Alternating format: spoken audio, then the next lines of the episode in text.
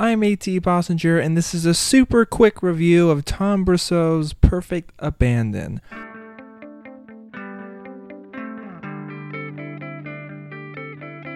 Hi, folks, so you're listening to Unsung, where I cover music from top 40 to the band next door via reviews shorter than a song.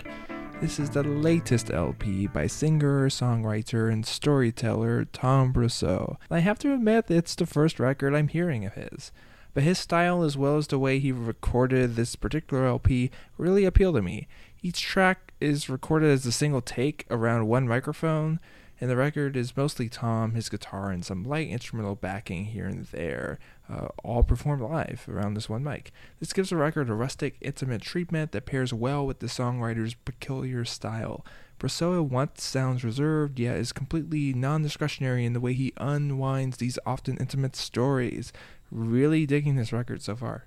My choice cut is Roll Along With Me, a relatively relaxing ditty that is well captured by this intimate recording method. I really like the way the whimsical instrumentation contrasts with Brousseau's song speak, imagery heavy vocal style.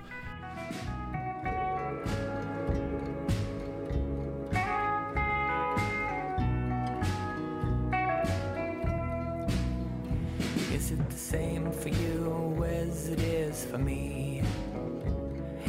Want it all the more when in the red overtime sands, holding all the things out there tonight.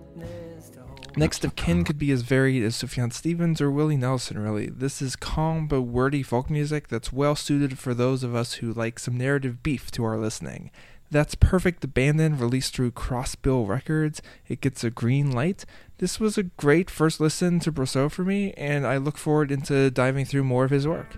I'm AT Bossinger, and this has been Unsung, review shorter than a song. Special thanks to GetOffLoops.com for providing our theme music. Until next time, remember, music is life, and life is rough.